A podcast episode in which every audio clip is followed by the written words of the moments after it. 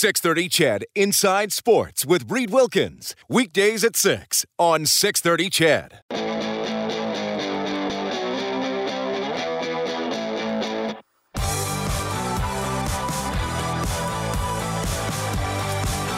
Late in the second period, Toronto up 2 0 on Vegas. Canadiens up 2 0 on the Red Wings, and still no score between the Coyotes and the Flyers. About 12 minutes into the first, Minnesota leads Ottawa 2 1 and four minutes left in the first period. The Jets have a 1 0 lead on the Stars. Stastny, his third. Predators and Flames coming up at seven. Flames have won six straight. The Predators are here tomorrow to take on the Oilers. Of course, we have it for you on 6:30. CHED, five o'clock for the face-off show, and the game will start at 6:30. And the World Series Game Six, Atlanta and Houston is scoreless in the top of the second. Pressly racing out with it. Gains the line, put it to Thomas, shooting, Ranford. Rebound to the near side. Now controlled by MacTavish. Craig MacTavish races back into the Chicago zone. Got around a check, cuts right in alone, shoots, he scores! Craig MacTavish! What a rush up the ice! Beating a couple of checks at the Hawk line.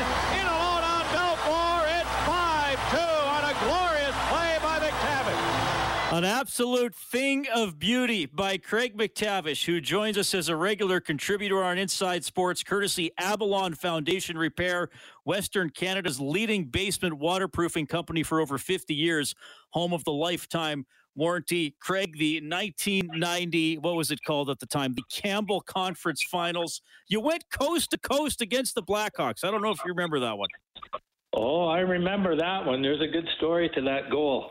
Uh, it, the all important fifth goal in a 5 2 win. Huge. But I, I, remember that goal because uh, uh, I I had it on the highlights in Bakersfield, and so we're in there with the coaches, and one of the coaches was Dave Manson, who was the guy that I ended up dangling at the end. And so we're sitting in Bakersfield with uh, with Jay Woodcroft, J.F. Houle, and Dave Manson. We're watching a bit of video, and I had the video coach splice this thing in. And I said, "Well, what, what's this?" And all of a sudden, it comes up in the coaches' room. All the coaches perk up, and uh, it has me dangling my old buddy Dave Manson. So it was a good chuckle or two for he and I. Well, I, I got to admit, uh, you know, I wanted to have some audio ready to have you on the show, and boy, oh boy, we're going to have some fun because somebody, I don't know if you got a real loyal family member or friend, but their YouTube has like highlight reels of Craig yeah. MacTavish scoring. So we're going to get a lot of stories over this season. Oh, uh, th- that one I, I, do remember just because of the fact it was. Uh, it was my old buddy Dave Manson who was on the receiving end. There were lots of times he took the puck off me and went the other way, and he was good enough not to come back with those. But uh, yeah, sometimes uh, you know it, we all look like scorers in a highlight package, but it's not the case. Well, how often? And, and, I mean, look, you had some really good offenses uh, seasons 20 goals, 23, 21 a couple of times, another 20. You got into the high teens several times. You know, I, I watched you play with the Oilers. And if I were to describe a Craig MacTavish goal, I would say, well, he probably worked really hard and got in front of the net and got a tip or a rebound or somebody set him up. But that one was one where you did go end to end. Like when you when you were winding up on that play or plays like that, were you thinking like, no, I'm like I can do this now. Like I I, I can actually take these guys one on one. Well, what people don't remember or don't think about is we're all scorers before we reach a, a level of hockey where we can't.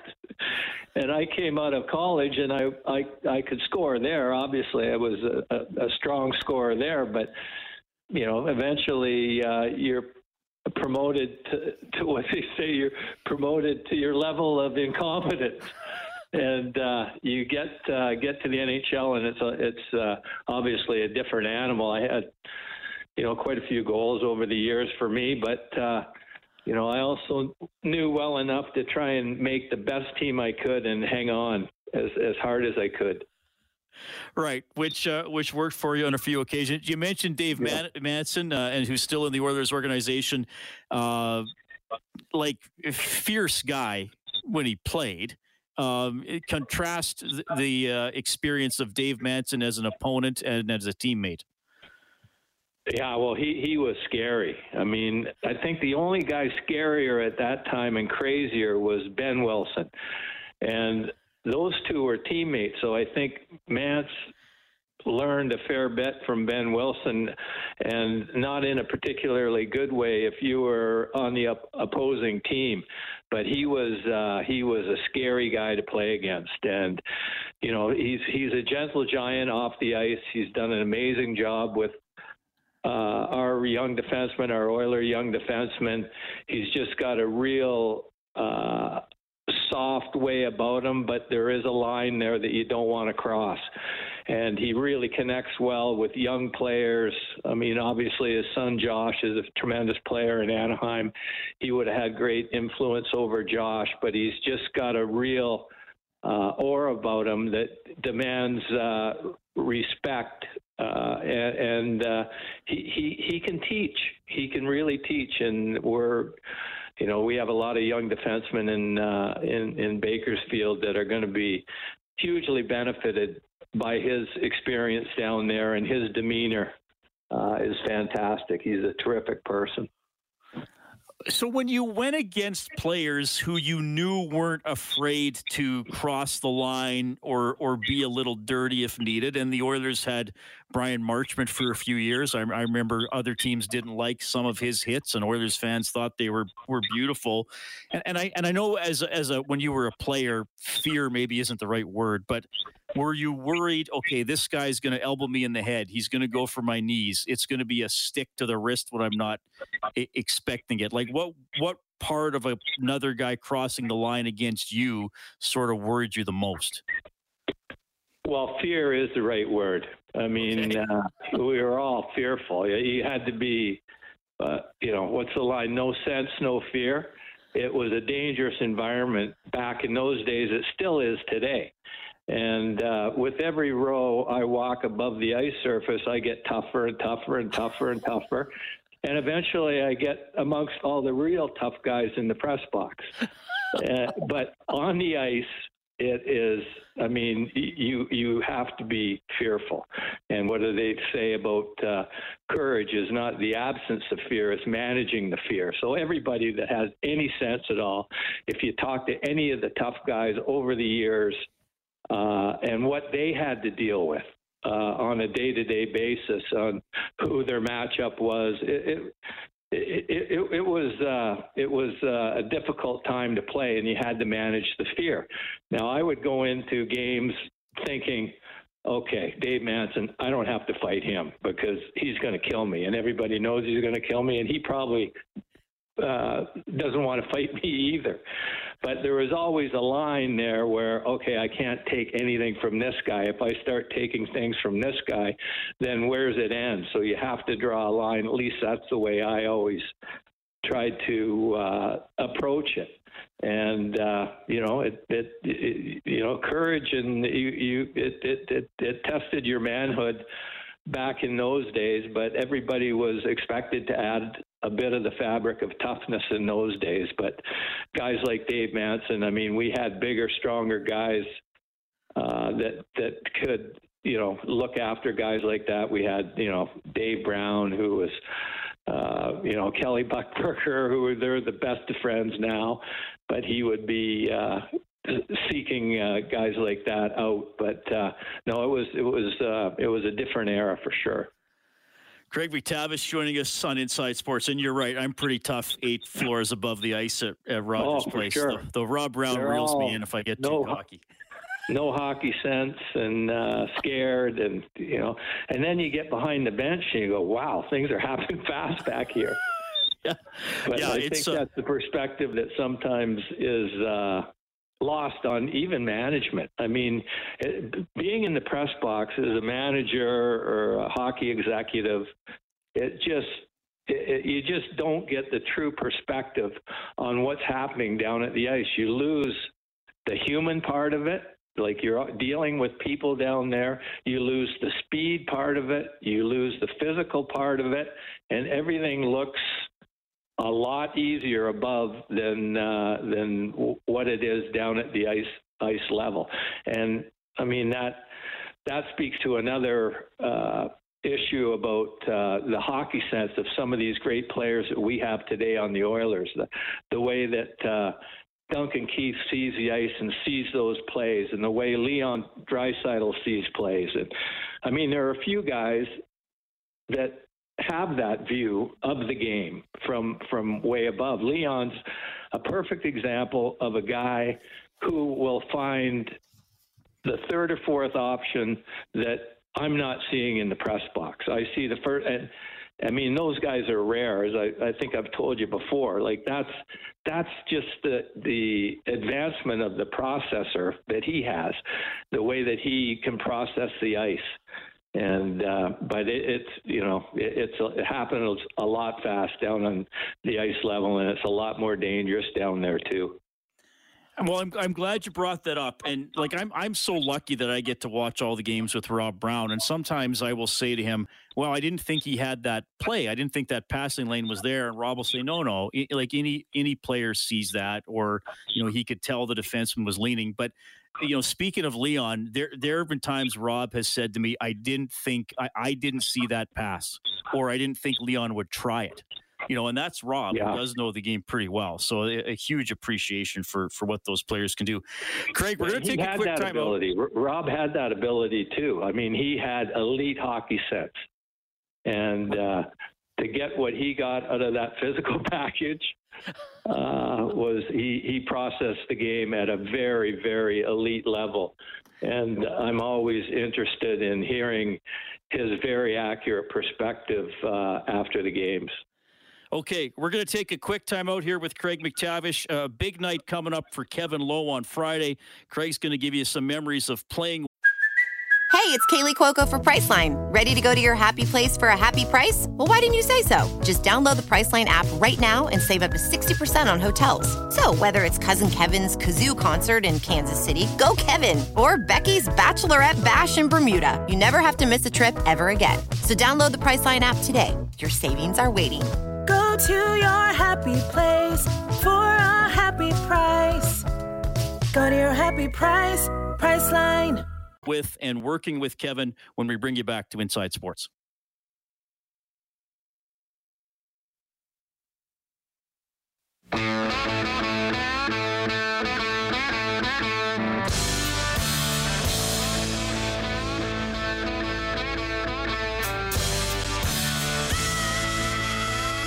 There's the Nuge piling up the assists this season. Our new regular contributor on Inside Sports is Craig MacTavish, presented by Avalon Foundation Repair, Western Canada's leading basement waterproofing company for over 50 years, home of the lifetime warranty. So, Craig, you joined the Oilers in the 85 86 season. They'd gone from being this group of young guys to the, the big dogs on the block. They won a couple cups. Kevin Lowe, such an important part of that leadership group at the time. What was it like becoming Kevin's teammate and you know eventually friend over those over those years? Just a lifelong pleasure, Reed. As you know, those of us uh, that know Kevin, uh, you know, have, have the utmost respect for him as a, a player and a person. But the, the minute I got to Edmonton, I moved in with him. He asked me to come live with him, and uh, you know, the the thing that stands out about him and really collectively about that group of Oilers was the inclusiveness. It was just you know it was it was a group of people that really functioned and got along well together and uh, i give credit a lot of credit to kevin's well, on the ice you know, speaking of, of, players who, like we were talking about earlier, uh, might have been willing to to cross the line a, a, little bit. What was it like knowing that he was patrolling the front of your net and digging in the defensive corners for pucks? Well, very underrated player. If you remember the players that he played with, like any time you hooked up with Kevin Lowe, that was going to be a great pair. And I remember you know, I wasn't around for Lee Fogolin and Kevin Lowe, but they played uh, almost exclusively together. Uh, after that, there was Craig Muni and Kevin Lowe, who I played with a lot. Those two were both amazing defenders.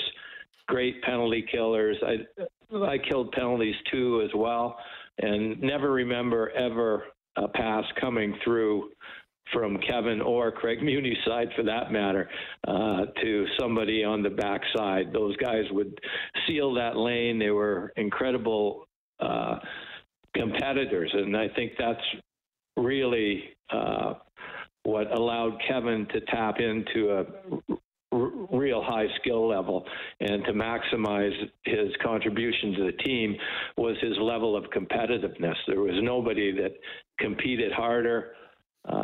From a leadership standpoint, he always lended the best perspective at critical times, like whether it was okay, we got to relax or stop relaxing or whatever the case may be. He could always articulate to the group um, the best perspective on the situation that we were in. And uh, that takes experience and that takes intelligence. And obviously, he has both.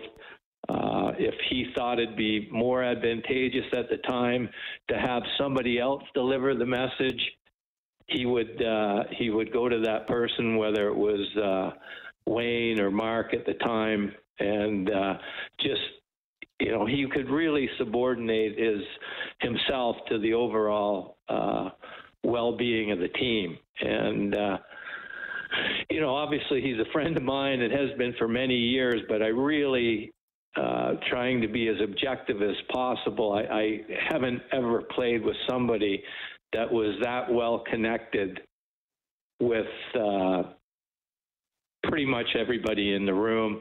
If you didn't have that connection with him, you were the problem. And, uh, you know, the support staff and everybody around and the media. And he just treated everybody with such respect. And, uh, you know, it really, really rubbed off on everybody when you see a guy that's had those that level of accomplishments and notoriety that still treats everybody that well. And, uh, you know, you hear it a lot, but it's seldom true.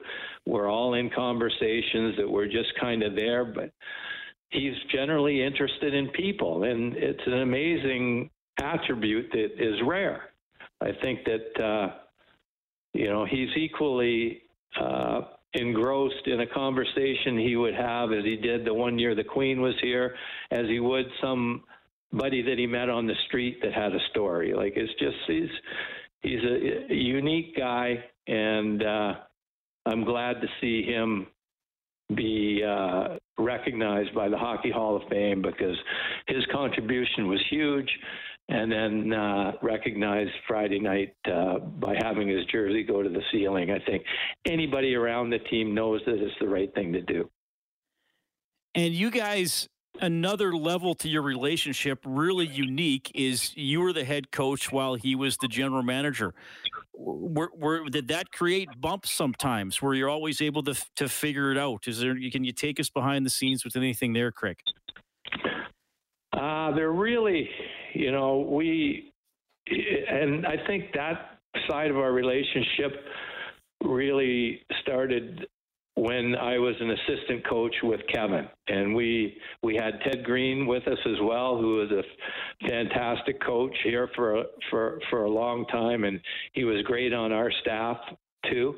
Uh, but we collaborated about everything, and Kevin, he's got such little ego that you know it's it's he's a real collaborator, and you know he's going to make the final decision, but he's going to he's going to search out all the information that he can before, and he's going to include everybody. So it empowers everybody in the organization, and really that was his. Uh, his his leadership style. I mean, the room always goes quiet when you're discussing trades, and so everybody has their say, and then the manager will say, "Okay, uh, so you guys are recommending that I trade this player for this player," and then that's when the room goes silent.